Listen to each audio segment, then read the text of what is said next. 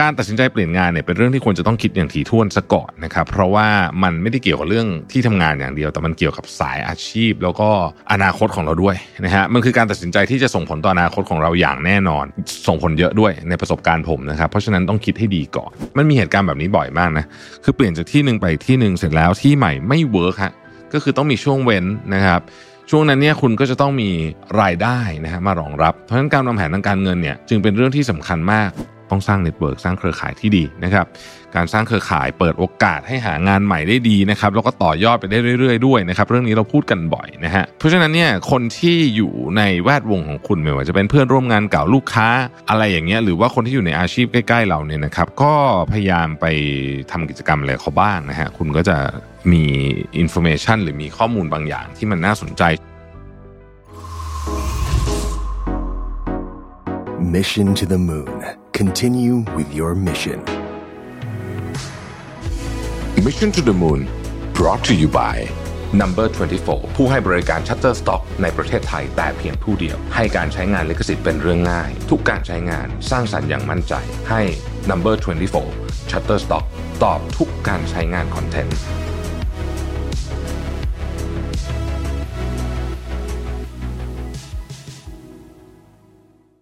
วัสดีครับยินดีต้อนรับเข้าสู่ Mission to the Moon Podcast นะครับคุณอยู่กับโรบิทันสาหะครับ วันนี้นะครับเราก็จะมาพูดกันถึงเรื่องของว่าเรื่องที่ควรคิดเกี่ยวกับการเปลี่ยนงานหรือว่าก่อนที่จะเปลี่ยนงานนะครับอย่างไรก็ดีก่อนจะเข้าเนื้อหาหลักของเราในวันนี้เนี่ยนะครับแจกของกันเลยแล้วกันนะครับสำหรับท่านที่มาคอมเมนต์นะฮะว่าทำไมอะไรเป็นสาเหตุที่ทำให้อยากเปลี่ยนงานนะครับหรือว่าอะไรเป็นสาเหตุที่ยังไม่อยากเปลี่ยนงานในตอนนี้นะครับ ฝากกดไลค์กดแชร์กด subscribe ช่องเราด้วยนะครับ เสร็จแล้วนี่เดี๋ยวแอดมินของเรานะครับจะเลือกนะฮะสิบท่านนะครับผู้โชคดีนะครับ เราจะให้แจกแป้งนะครับ เป็นแป้งอันนี้นะครับสสิ survive นะครับซึ่งสสิ survive เนี่ยเเราแจก 2 สีต่อหนึ่งรางวัลนะฮะแจกกันไปเลย 10 รางวัลนะครับ จะประกาศผลใน YouTube Community ในสัปดาห์หน้านะครับเอาล่ะเนื้อหาหลักของเราในวันนี้อย่างที่ว่านะครับ 9 เรื่องที่ควรคิดก่อนที่จะเปลี่ยนงานนะฮะ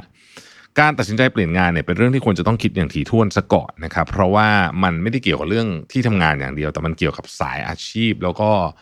อนาคตของเราด้วยนะฮะมันคือการตัดสินใจที่จะส่งผลต่ออนาคตของเราอย่างแน่นอน เพราะฉะนั้นส่งผลเยอะด้วยในประสบการณ์ผมนะครับ เพราะฉะนั้นต้องคิดให้ดีก่อนนะครับ มีอะไรบ้างนะครับ ข้อที่หนึ่งเนี่ยนะฮะอยากให้ทุกคนลองทบทวนหาสาเหตุที่เราอยากจะเปลี่ยนงานนะครับ คือ ความรู้สึกเบื่อเซ็งๆอย่างเงี้ยไม่ใช่นะคือโอเค อาจจะใช่มันเป็นผลของสาเหตุนะฮะความรู้สึกเบื่อไม่ใช่สาเหตุ ความรู้สึกเบื่อเป็นผลของอะไรบางอย่างอ่ายกตัวอย่างนะครับ คุณอาจจะรู้สึกเบื่อเพราะเจ้านายคุณไม่ดี คุณรู้สึกเบื่อเพราะเพื่อนร่วมงานคุณไม่ดี คุณรู้สึกเบื่อ เพราะว่างานนี้คุณทำแล้วมันขัดกับศีลธรรมส่วนตัวของคุณ คุณรู้สึกเบื่อ เพราะความท้าทายมันหายไป หรือคุณรู้สึกเบื่อเพราะมันไม่มีโอกาสพัฒนาตัวเอง นี่คือลักษณะว่าสาเหตุนะฮะสมมุติว่าคุณคุณรู้สึกว่าวัฒนธรรมองค์กรที่คุณทำอยู่เนี่ย มันมันเร่งรีบเหลือเกินมันแบบ มันมันกดดันเหลือเกินเนี่ยนะฮะคุณอยากต้องการสิ่งแวดล้อมที่มีเพสที่ช้าลง คุณจะได้ใช้ความคิดสร้างสรรค์ได้มากขึ้น อะ อันนี้ก็อาจจะเป็นสาเหตุที่ทำให้คุณต้องการที่จะเปลี่ยนงานก็ได้ แต่ต้องหาสาเหตุอันนี้ให้เจอก่อน เพราะมันเป็นเรื่องที่สำคัญที่สุด มิเช่นนั้นคุณจะกลายเป็นหนีเสือปะจระเข้ได้นะครับ เรื่องที่สองก็คือว่าวิเคราะห์ทักษะและประสบการณ์ของคุณนะฮะกำหนดเลยว่าทักษะและประสบการณ์คุณนะเหมาะสมกับงานที่คุณอยากจะเปลี่ยนไปหรือเปล่านะฮะ บ้านบางงานคุณอยากทำแต่คุณไม่มีทักษะก็มีนะครับเออแต่ถ้าเกิดคุณยังจะไป คุณก็ต้องมาดูว่าเอ๊ะทักษะไหนที่คุณยังขาดอยู่แล้วคุณจะเตรียมตัวได้ยังไงเพิ่มเติมยังไงนะครับ เช่น สมมติว่าคุณมีประสบการณ์การทำงานในการตลาดนะฮะแต่คุณจะไปทำงานออกแบบเนี้ยนะฮะก็ไม่ได้หมายความว่าคุณจะทำไม่ได้นะทำได้ก็ได้ แต่คุณก็ต้องเรียนรู้เกี่ยวกับการออกแบบนะครับต่างๆ แล้วอาจจะต้องเตรียมสิ่งที่เรียกว่า portfolio ด้วยนะฮะเพราะว่าสายงานนั้นอะเขาต้องการ portfolio เป็นต้นนะครับเรื่องที่สามคือการวางแผนการเงินฮะเรื่องนี้สำคัญมาก การเปลี่ยนงานเนี่ยอาจจะต้องทำให้คุณเผชิญกับช่วงเวลาที่ไม่มีรายได้ หรือว่าช่วงเวลาที่รายได้ไม่แน่นอนนะครับเพราะว่าอย่าลืมว่าการเปลี่ยนไปทำงานที่ใหม่เนี่ยนะมันมีเหตุการณ์แบบนี้บ่อยมากนะคือเปลี่ยนจากที่หนึ่งไปที่หนึ่งเสร็จแล้วที่ใหม่ไม่เวิร์กฮะก็คือต้องมีช่วงเว้นนะครับ ช่วงนั้นเนี่ยคุณก็จะต้องมีรายได้นะฮะมารองรับ เพราะฉะนั้นการวางแผนทางการเงินเนี่ยจึงเป็นเรื่องที่สำคัญมากอยู่แล้วโดยทั่วไปและสำคัญเป็นพิเศษในช่วงของการเปลี่ยนงานนะครับ เราลงรายละเอียดกันสักนิดหนึ่งว่า การวางแผนทางการเงินที่ดีเนี่ยมีอะไรนะครับ ข้อแรกของการวางแผนทางการเงินที่ดี คือการสร้างกองทุนฉุกเฉิน ซึ่งอันเนี้ยต้องมีจริงๆนะครับ คือจะต้องมีเงินออมเพียงพอกับการคุ้มครองค่าใช้จ่ายพื้นฐานอย่างน้อย 3-6 เดือนนะครับ ค่าใช้จ่ายพื้นฐานคืออะไร คือค่าผ่อนบ้านอย่างเงี้ย ค่าผ่อนรถ ค่าเทอมลูกอะไรอย่างเงี้ยนะครับ ที่มันเป็นของที่ยังไงก็ต้องจ่ายเนี่ยนะครับคุณต้องมี3าถึงหเดือน เพราะเหตุการณ์ไม่แน่นอนในช่วงเปลี่ยนงานเนี่ยผมเห็นเยอะแล้วนะว่าเอ้ยบางคนเปลี่ยนปุ๊บนึกว่าที่ทำงานใหม่ดีอ้าวไม่ดีนะครับ ต้องออกมาทำงานไม่ได้สองเดือนต้องออก เนี้ยมันจะมีจุดพวกนี้อยู่ ซึ่งอันเนี้ยเราก็จะต้องระวังเรื่องนี้ด้วยนะครับ เรื่องที่ 2 คือว่าตรวจสอบแล้วก็ปรับลดค่าใช้จ่ายนะฮะคือ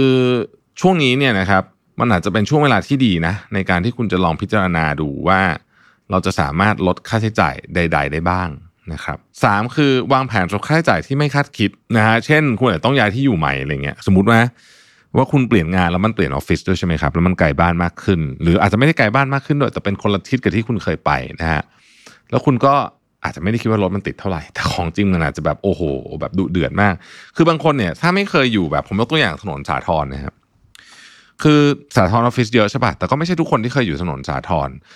คุณจะเข้าใจถึงความรถติดของถนนสาทรได้เนี่ย คุณต้องมาอยู่จริงนะฮะแล้วคุณก็จะเข้าใจว่ามันดุดุเดือดขนาดไหน ข้อต่อมาคือหลีกเลี่ยงการสร้างหนี้สินใหม่นะครับช่วงเวลานี้เป็นช่วงเวลาที่ไม่ควรจะแบบซื้อรถใหม่อะไรพวกนี้อย่าพึ่งนะฮะใจเย็นๆนะครับแล้วก็ถ้าเป็นไปได้ก็ลองมองมองหาแหล่งรายได้เสริมดูนะครับการวางแผนและการเงินที่ดีเนี่ยจะช่วยคุณรับมือการเปลี่ยนแปลงได้อย่างมั่นใจในอนาคตมากขึ้น ข้อที่ 4 คือการดูเรื่องตลาดแรงงานและอุตสาหกรรมนะครับศึกษาตลาดแรงงานในอุตสาหกรรมที่คุณต้องการจะไป พิจารณาแนวโน้ม และโอกาสที่มีอยู่ในตลาดนั้นนะครับหากคุณสนใจอุตสาหกรรมเทคโนโลยีก็ควรศึกษา เกี่ยวกับบริษัทต่างๆในอุตสาหกรรมนี้รวมถึงแนวโน้มและทักษะที่อุตสาหกรรมนี้ต้องการนะครับ ข้อที่ 5สำคัญมากต้องสร้าง network สร้างเครือข่ายที่ดีนะครับ การสร้างเครือข่ายเปิดโอกาสให้หางานใหม่ได้ดีนะครับ แล้วก็ต่อยอดไปได้เรื่อยๆด้วยนะครับ เรื่องนี้เราพูดกันบ่อยนะฮะเพราะฉะนั้นเนี่ยคนที่อยู่ในแวดวงของคุณไม่ว่าจะเป็นเพื่อนร่วมงานเก่าลูกค้าอะไรอย่างเงี้ยหรือว่าคนที่อยู่ในอาชีพใกล้ ๆ เราเนี่ยนะครับ ก็พยายามไปทำกิจกรรมอะไรเขาบ้างนะฮะคุณก็จะ มี information หรือมีข้อมูลบางอย่างที่มันน่าสนใจ เช่นไปเข้าร่วมกลุ่มใน l i n k ์อินนะฮะสัมมนาไปอีเวนต์ไปอะไรพวกนี้นะครับหกคือปรับปรุงเรซูเม่นะฮะปรับปรุงเรซูเม่ให้มันอัปเดต แล้วก็ลองมาดูใหม่ซิว่าเอเรซูเม่นี่มันยังเหมาะสมกับวุฒิภาวะสภาวะของเราในตอนนี้อยู่หรือเปล่านะครับข้อที่ 7 คือการฝึกฝนการสัมภาษณ์งานนะฮะการฝึกฝนการสัมภาษณ์งานเป็นเรื่องที่สำคัญมาก เพราะว่า มันมีแนวโน้มว่าการเปลี่ยนงานครั้งนี้เนี่ยคุณจะต้องสัมภาษณ์งานในตำแหน่งที่สูงขึ้นนะครับการสัมภาษณ์งานในตำแหน่งที่สูงขึ้น คนเขาก็ expect มากขึ้นนะครับการฝึกฝนการสัมภาษณ์งานนะครับมีอะไรที่น่าสนใจบ้างผมขอแยกเป็นข้อๆนะครับ ข้อที่ 1 คือลองจำลองสถานการณ์ในการสัมภาษณ์ดูอันนี้หาเพื่อนมาก็ได้หาคนในครอบครัวมาก็ได้เล่นบทเป็นผู้สัมภาษณ์นะครับให้เขาถามคำถามที่จะเกิดขึ้นในการสัมภาษณ์จริงๆนี่แหละเช่นทำไมคุณถึงสนใจงานนี้ทำไมคุณถึงลาออกจากที่เก่านะครับ คุณคิดว่าคุณมีจุดอ่อนจุดแข็งอะไรอะไรคือบิชอะไรอย่างเงี้ยนึกออกไหมฟิลประมาณนี้นะครับอะไรคือสิ่งที่คุณคิดว่าทำให้คุณมีประสบการณ์เหมาะสมกับงานนี้นะครับข้อที่2ครับบันทึกวิดีโอที่ฝึกฝนดีมากเลยนะเนี้ยนะฮะคือใช้กล้องถ่ายวิดีโอเนี่ยแล้วคุณก็จะรู้ว่าท่าทางน้ำเสียงของเราเนี่ยมันเป็นแบบที่เราอยากเป็นหรือเปล่าบางทีเวลาเราถูกถามหรือว่าสัมภาษณ์เนี่ยเราจะดูประหม่าเกินเหตุไปมาก ๆ แต่เราไม่รู้นะฮะคือเราก็จะได้มาฝึกถ้าเราเห็นวิดีโอนะครับข้อต่อมาคือลองฝึกตอบคำถามในหลาย ๆ สถานการณ์นะฮะ ฝึกตอบคำถามที่ต้องการความคิดสร้างสรรค์เช่น คุณเคยได้ยินคำถามนี้ไหมว่า วันวันหนึ่งประเทศไทยขายโอเลี้ยงได้กี่แก้วอะไรแบบนี้นะฮะมันเป็นคำถามในเชิงหาตรรกะ และความคิดสร้างสรรค์นะครับ หรือว่าถ้าเกิดเหตุการณ์นี้ เช่น ยอดขายเราตกไป 60%เนี่ยคุณจะแก้ไขยังไงนะครับแล้วก็อย่าลืมฝึกตอบคำถามที่เกี่ยวกับประสบการณ์การทำงานและทักษะของคุณด้วยนะครับข้อต่อมาคือฝึกใช้ภาษากายและการสื่อสารที่มีประสิทธิภาพนะครับ การนั่งอย่างมั่นใจ การมองตาผู้สัมภาษณ์นะครับ การใช้น้ำเสียง ที่ชัดเจนตอบคำถามแบบชัดถ้อยชัดคำนะฮะไม่พูดเร็วจนเกินไป และมีสติเป็นเรื่องที่สำคัญมากๆนะครับ และข้อสุดท้ายเรื่องของการสัมภาษณ์นะฮะหลังจากฝึกฝนขอความเห็นจากเพื่อนหรือครอบครัวเกี่ยวกับการตอบคำถามและท่าทางของคุณแล้วเนี่ยนะครับเปิดใจฟังคำติชมและฟีดแบ็กนะฮะข้อที่ 8 ก็คือเตรียมพร้อมสำหรับการเปลี่ยนแปลงนะการเปลี่ยนแปลงงานใหม่เนี่ยมันมีความท้าทายนะครับแล้วก็บางทีอาจจะมีเรื่องความคล่องความเครียดตามมาอะไรเงี้ยเราก็ควรจะต้อง เตรียมจิตใจให้พร้อมสำหรับการเปลี่ยนแปลง ยิ่งถ้าเรามีคนพูดคุยด้วยได้จะดีมาก ๆ เลยนะครับ และข้อสุดท้ายนะครับ ลองฟังหัวใจตัวเองดูว่า งานใหม่ที่คุณกำลังพิจารณาเนี่ยเหมาะสมกับคุณจริง ๆ หรือเปล่านะครับ เพราะว่าบางทีงานมันเงินสมมตินะเงินเยอะขึ้นอะไรอย่างเงี้ยแต่ก็ไม่ได้หมายความว่ามันเป็นงานที่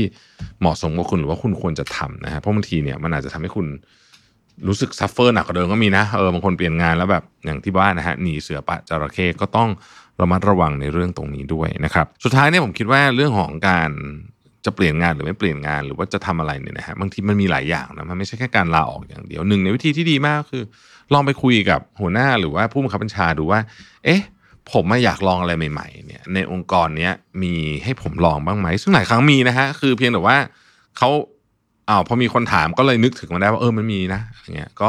ก็อาจจะทำให้เราไม่ต้องเปลี่ยนงานจริง ๆ ก็ได้เพราะว่าบางทีเนี่ยหลายอย่างที่เราที่ทำงานเราเราก็ชอบอยู่แล้วนะครับ เพียงแต่ว่ามันอาจจะมีบางอย่างที่เราไม่ค่อยชอบเราเลยคิดว่าวิธีเดียวก็คือลาออกอะแต่บางทีอาจจะไม่ใช่ก็ได้นะครับ อันนี้ก็ลองพิจารณาดูนะครับ ขอบคุณที่ติดตาม Mission to the Moon นะครับ สวัสดีครับ